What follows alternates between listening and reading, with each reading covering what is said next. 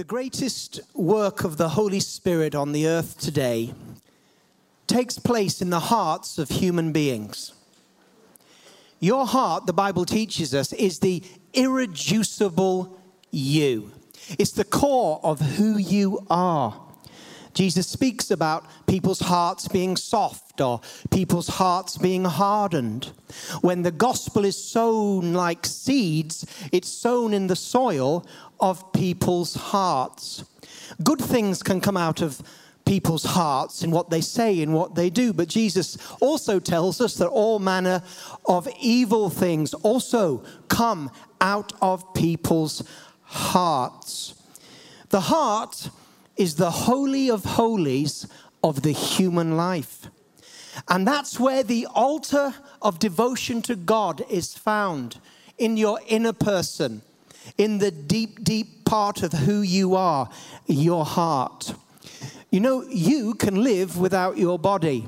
Took a funeral last week, and as we put the body into the grave, I reminded everybody, but the person who lived in that body was no longer there. We were burying their body, but the person, the real person, if I can put that, that, that way, was in heaven right now in the presence of the Lord because they were a Christian. No, it's the heart that matters. And all the good that can happen on the earth will come out of the heart. But also, all the evil that happens on the earth can also come out of the heart. And the Bible teaches us that the heart of the trouble is trouble in the heart. Whatever trouble there is in humankind today, you can trace it in the heart. The heart of the trouble is trouble in the heart.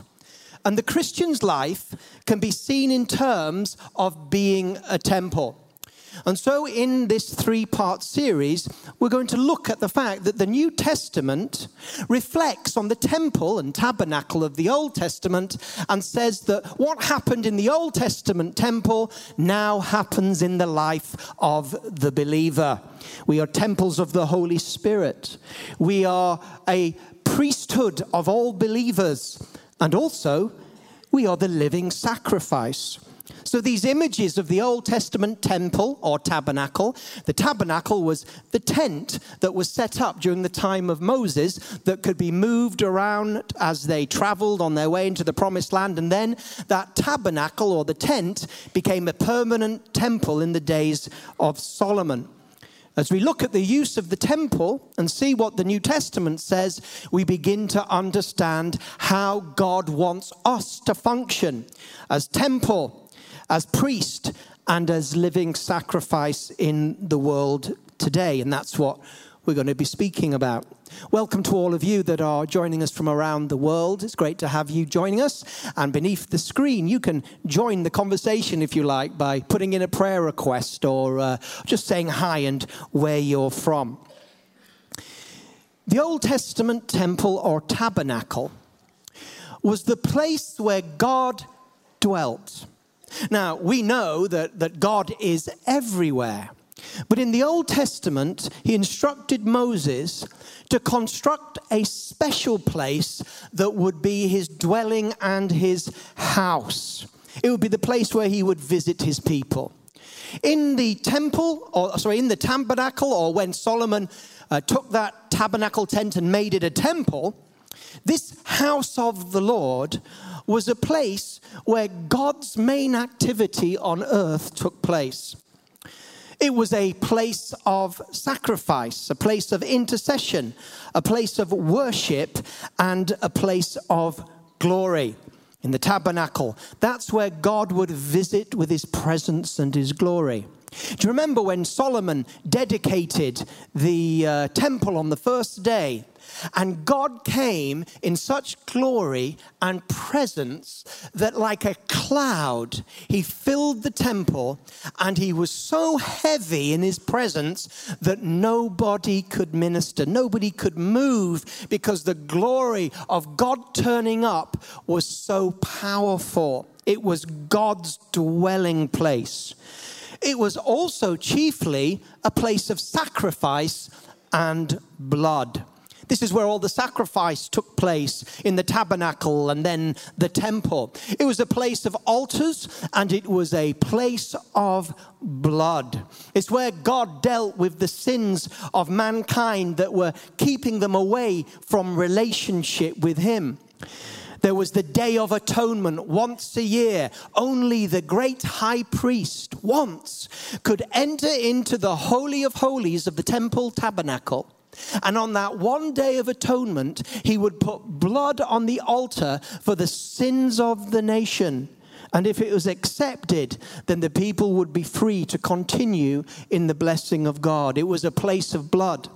Imagine the temple in Jerusalem on the day of Passover as thousands and thousands and thousands of people brought their sacrificial lamb to be slain in the temple courts and offered uh, for sin that God would pass over the sins of his people with grace through the sacrifice of a lamb that paid with its blood and life so that human beings could be free. A type of Jesus who is the Lamb of God slain from the foundation of the world.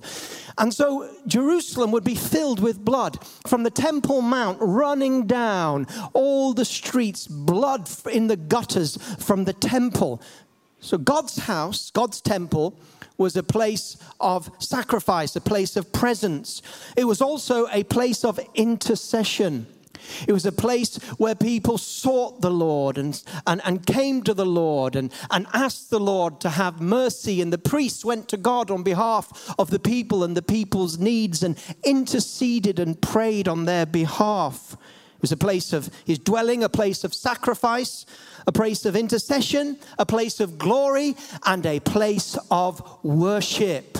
Day and night, there were specific Levitical priests that were given the role to constantly give up worship to the Lord and to minister to the Lord through praise and singing and worship and sacrifice. And, and God's house was filled with the incense, the smell of incense that would be part of this worship that would ascend to God.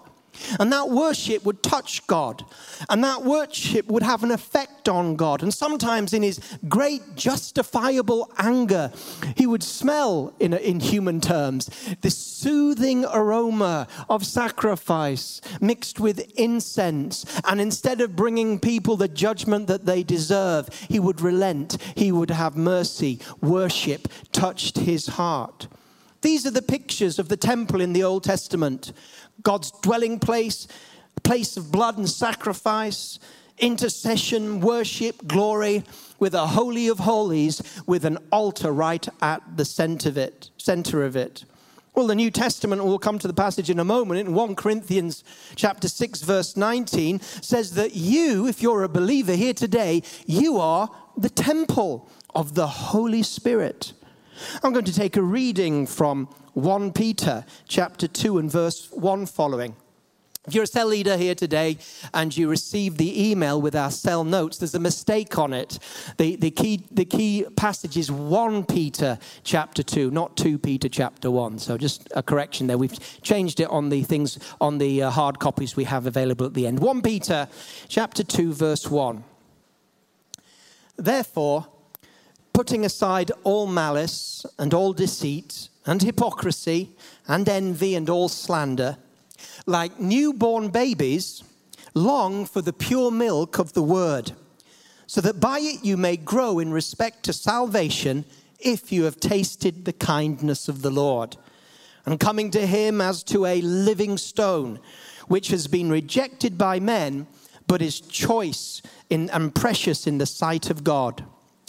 You also, as living stones, are being built up as a spiritual house for a holy priesthood to offer up spiritual sacrifices acceptable to God through Jesus Christ. For this is contained in Scripture Behold, I lay in Zion a choice stone, a precious cornerstone, and he who believes in him will not be disappointed. Peter is calling on the people to separate themselves from worldliness and fleshliness, such as deceit, hypocrisy, envy, and slander. He's calling on them to grow in the Word of God and to come to the foundation stone because they are living stones. Well, this is temple language. And what Peter is saying is this is just like the temple that was in Jerusalem had a foundation stone upon which the whole building and the altars were founded upon, and where all the temple activity took place upon the foundation stone or cornerstone. So in the New Testament, God has given us a spiritual foundation stone for our lives and worship activity, a cornerstone, it's Jesus Himself. But not just that Jesus is the foundation of the new temple of God on the earth today, not made with hands, but we too have a part. We have become spiritual, living stones in this new global temple of God. Stephen, the first martyr in the book of Acts, he was martyred, and one of the things that he was martyred for was because he said that God does not live in temples made by human hands. Think about Jesus in John's Gospel, chapter 2, verse 19 and 22. Think about what he said. He looked at the temple, and that temple had been built by Herod. 40 years it took to complete. It had just been completed in, in, in, in the recent months. And Jesus said, Destroy this temple, and in three days I will raise it up again. And they said, What are you talking about? As they looked at Herod's temple. It took 40 years for this temple to be built, and you're going to raise it up again in three days. But John's gospel tells us the temple that he was speaking about was the temple of his body. In the beginning was the Word, and the Word was God, and the Word was with God. And then it, the Word became flesh and tabernacled amongst us, John chapter 1 says. Tabernacled, templed amongst us.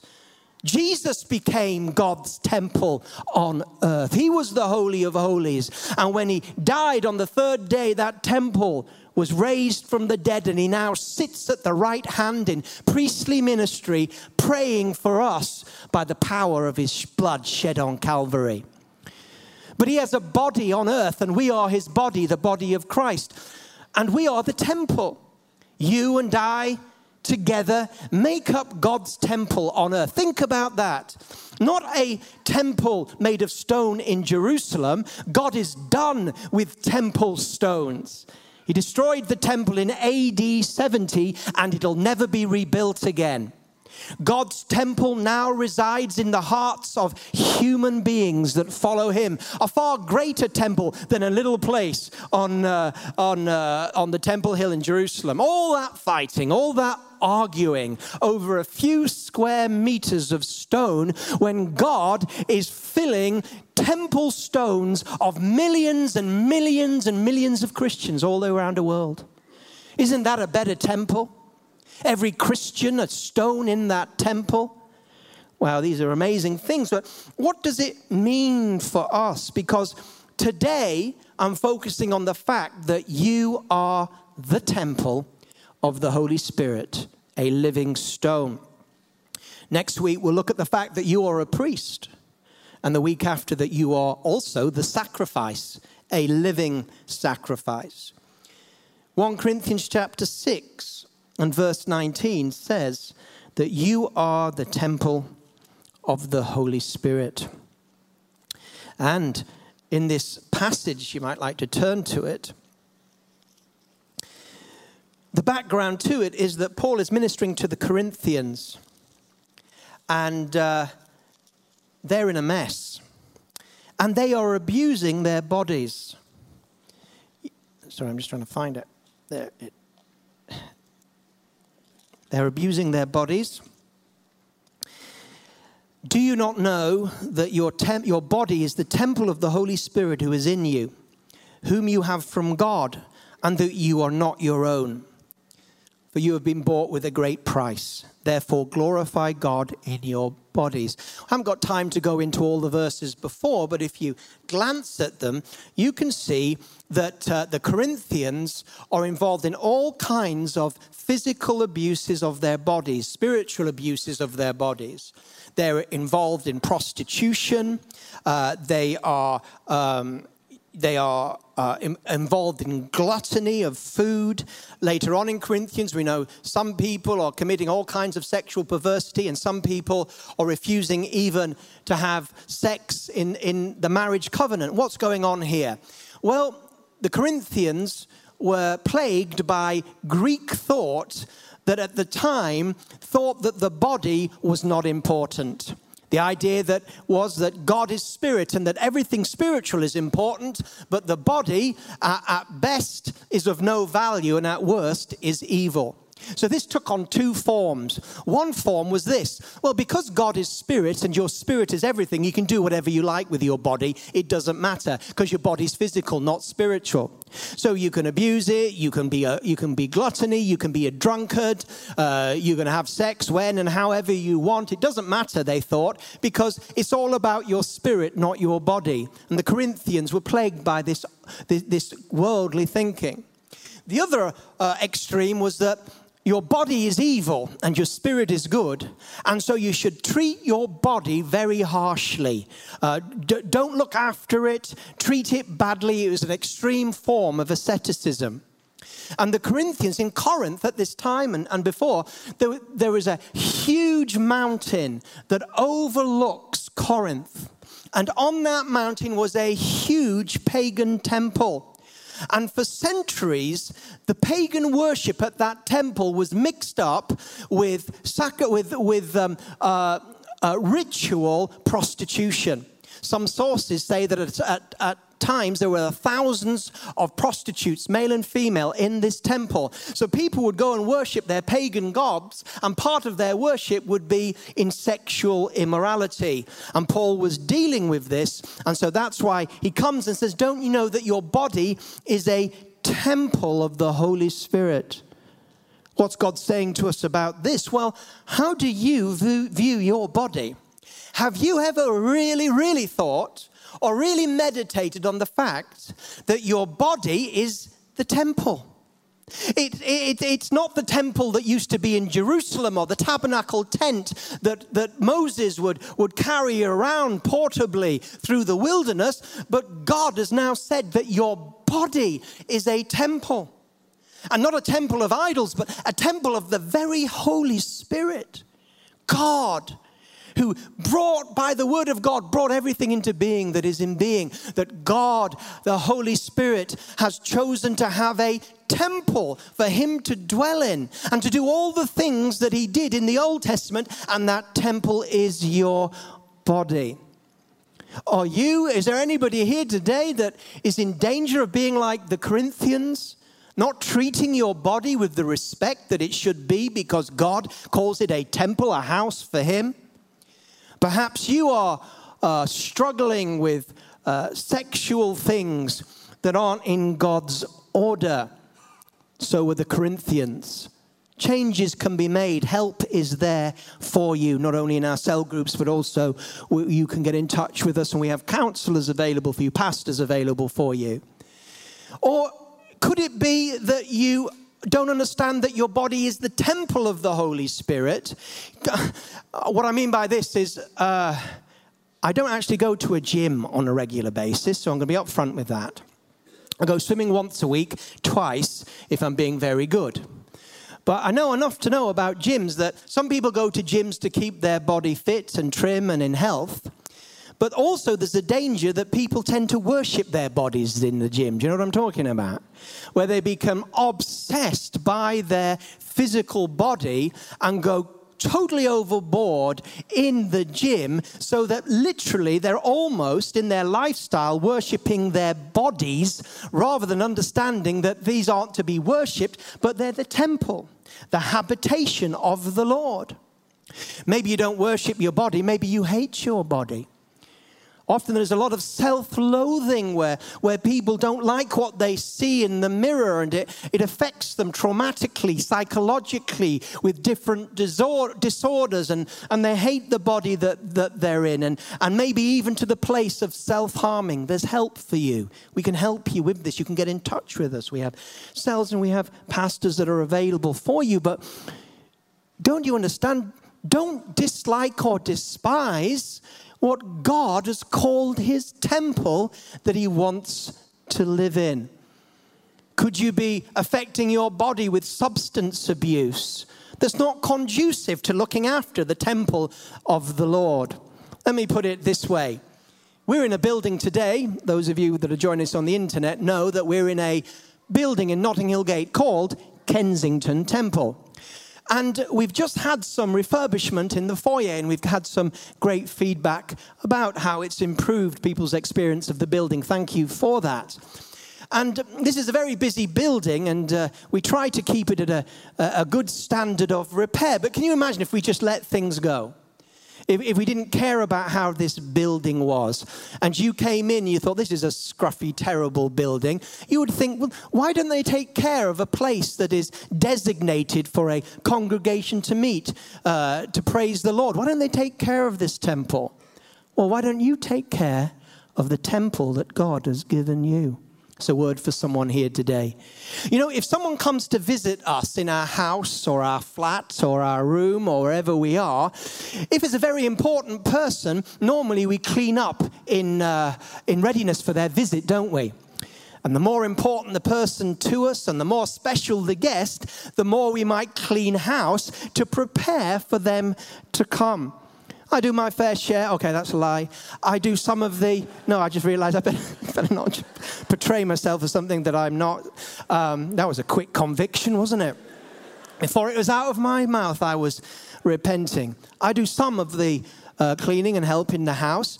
But whenever we have guests, uh, my wife Nicola, I mean, she gives the place such a cleaning. And I'm thinking, aren't you going over the top a bit? I mean, no one's going to look at, under the cupboard, Nicola. She says, I know if it's dirty. And so there's this preparation for, for people to come.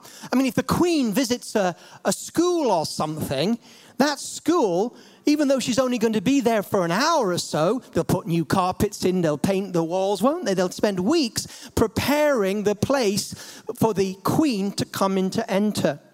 Well, if we are the temple of the Holy Spirit, and he has chosen to make his dwelling place on earth not in a tent tabernacle or a stone temple in Jerusalem, but he's chosen to make his dwelling place and home in you. How's your temple cleaned up for the Holy Spirit to live in?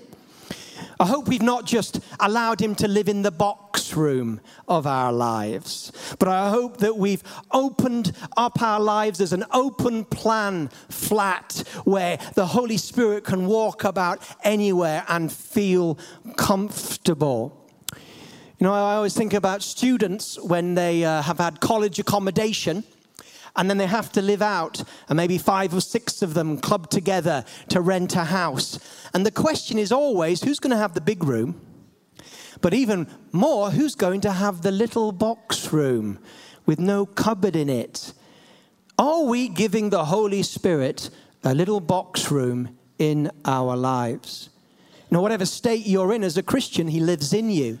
But the question is, are we making the Holy Spirit feel at home in our lives? The Corinthians weren't. And Paul was reminding them to make adjustments in the way that they lived to sanctify themselves because they had a very special guest who'd been poured into their hearts the love of God by the Holy Spirit.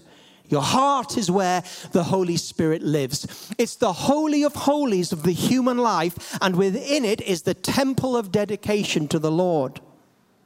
We need a clean house. Sanctify. What does that mean to sanctify? It means to cleanse. It means to separate. It means to consecrate for a very special purpose. I won't turn to it, but 2 Timothy chapter 2 verse 20, 2 Timothy chapter 2 verse 20, Paul says, you know, in a house there's many different vessels. And uh, some are for good use, for bad use, all types of different utensils and vessels and household purpose goods. But he says you can take any of these vessels and you can use them as vessels of honor. You can separate them for special use. Do you remember the Old Testament temple? Any utensil Anything that was used there had to be specially separated from normal use. You couldn't use it in your kitchen one day and then in the Holy of Holies the next day. You had to have special, consecrated, sanctified, anointed, separate utensils for the Old Testament. And Paul is saying that in a house, you, you can separate, you can cleanse, you can use something special. Does any of you in your homes have special cutlery, special plates, special goblets for special occasions? I think I'm telling you too much about my personal life today, but I get told off on a regular basis for using special dishes and glasses and cutlery for normal purposes. I like it. I like, I like bone china. I like crystal glasses. I like silver knives and forks. I like to eat my fish and chips with them. Nicola has other ideas. Bruce, why are you using the best cutlery? That's for special occasions. And I'm saying, well, it, why do we have to just use it for Christmas? Anyway, enough about that. You get uh, enough about that. You can see where that's headed. Special. What about you? What about you being separated, consecrated, dedicated to a very special purpose? The Holy Spirit dwells in you. Think about this. The Old Testament temple, the Old Testament tabernacle was a place of God's dwelling, a place of sacrifice, a place of intercession, a place of worship, and a place of glory. So, where is God's dwelling place? Where does God's intercession take place? Where does sacrifice take place? Where does worship take place? And where is God's glory today if there's no more temple or tabernacle? The answer is you and I. We are to operate as God's temples. Operate. This is where the work of God is primarily done in the temple. Now, the temple of the Holy Spirit, which is you and I. There is no temple for sacrifices to be taken place. But we've already read that there are spiritual sacrifices. In the third of this series, we'll be looking at the fact that Paul says, present your bodies, your lives, as a living sacrifice. We are the temple, we are the altar, we are the priests, and we are the sacrifice. God's temple work now takes place in our hearts. So, in our hearts, God dwells and He wants to expand His dwelling place into all the rooms of our lives as we clean them and prepare them for Him. It's a place of sacrifice. In our hearts, the sacrifice of praise, we talk about that, where when we worship God, we don't just sing songs, but something is happening. It's the incense that comes from our hearts. It's the praise that comes from our hearts, not our lips only, but the heart that comes out of our mouth to the Lord that ministers to God. In your personal devotions, in your cell devotions, in our congregation devotions, when we sing, we have a priestly opportunity. There's no more incense in physical temples, no more special Levite priests offering praise and worship all the time to minister to the Lord. That is our job. We're the temples of sacrifice of praise. God loves your praise when it comes from your heart. It touches Him, it affects Him, it ministers to Him, it blesses Him, and it causes us to bless Him in return. It's a place of worship, it's a place of intercession. The priest would go into te- in the temple on behalf of the nation and the people, and they would seek God for their blessing, seek God for. What about us? We are now the house of intercession. I mentioned Jesus in the temple saying that his body was the temple that he would raise up. But just before that, what did he do? He cleansed the temple, didn't he? He had to cleanse the temple at the beginning of his uh, uh, ministry, and also he cleansed it at the end. And his big thing and his driving force as he cleansed the court of the Gentiles was this this is meant to be a house of prayer for the nations. Well, there is no temple in Jerusalem that's a house of prayer. So, who is the temple and the house of prayer? You are. I am. God, by the power of His Holy Spirit, from deep within us in our hearts, He wants to flow rivers of intercession that come from His heart into our heart. Then out of our mouths, we are the places of intercession. Your prayer life is very precious to God. Your prayer is priestly, temple intercession to God. Your worship is priestly, into worship and it ministers to God. God wants to put his glory in, in, in, our, in our lives. A living stone. It's not just that we are temples by ourselves, we are, but together, Peter said, we are living stones, a living building not a dead building. You can see some of the rocks that were part of the temple still there in Jerusalem. They're not living, they can't talk back to you. You can put your little prayers in the crevices, but the rocks won't turn back to you. But you, you're a living stone. Wherever you go, you're taking the temple of the Lord with you the glory, the worship, the, in, the intercession, the sacrifice, the habitation of God. Wherever you go, He goes. You're a walking tabernacle of God's glory. I'm reminding some of you of this, and maybe some of you are learning things for the first time because God wants us to function as temples. And when you connect with me and I connect with you, and these living stones find their right places in this global temple, not made of rock, but made of human hearts. Isn't that a wonderful thing? I said it earlier, but let me say it again. Millions and millions and millions of living stones when operating correctly and connected to one another in local groups and fellowships and churches, all of a sudden we have this incredible supernatural, active temple of the Lord all over the world, praying and worshiping and carrying the glory of God and interceding. What an incredible body of Christ! What an incredible temple potential of God on earth. Now, the temple stone that you are and the temple stone that's next to you, God has placed us together. And, and sometimes those stones don't quite fit together. Sometimes the stone next to you can be a little bit uncomfortable to the stone that you are. Turn to your neighbor and say, You're a living stone, but you still need some chiseling. We all need some chiseling. And so sometimes we rub up against one another. There's an awkwardness between living stones, but God is at work. And when we yield to God and His ways, then we become perfectly chiseled stones in just the right place, just the right part of the living temple to be maximally, maximally effective as our stones come together and are chiseled and molded into the right place, we amplify the temple of the Lord. There's something about an individual believer when they praise the Lord and worship the Lord. They are the temple of the Holy Spirit.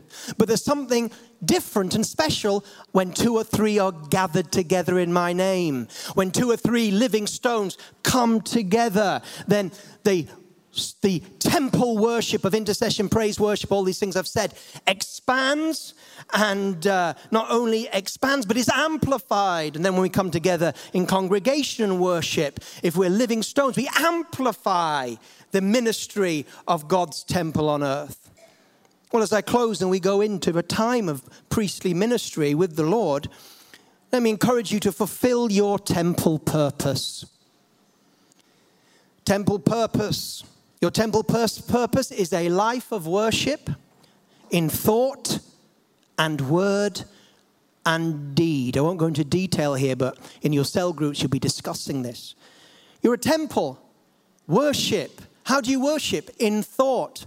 May the meditations of our heart be acceptable in your sight.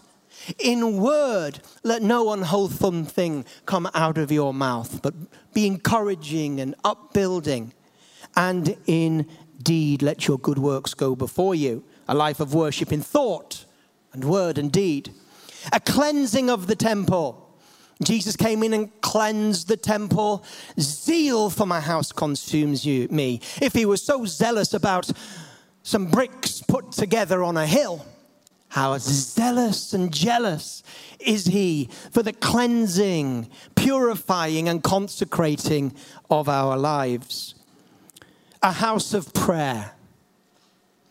And then finally, as I've said, connecting with other living stones around us to build and amplify the temple of the Lord on earth.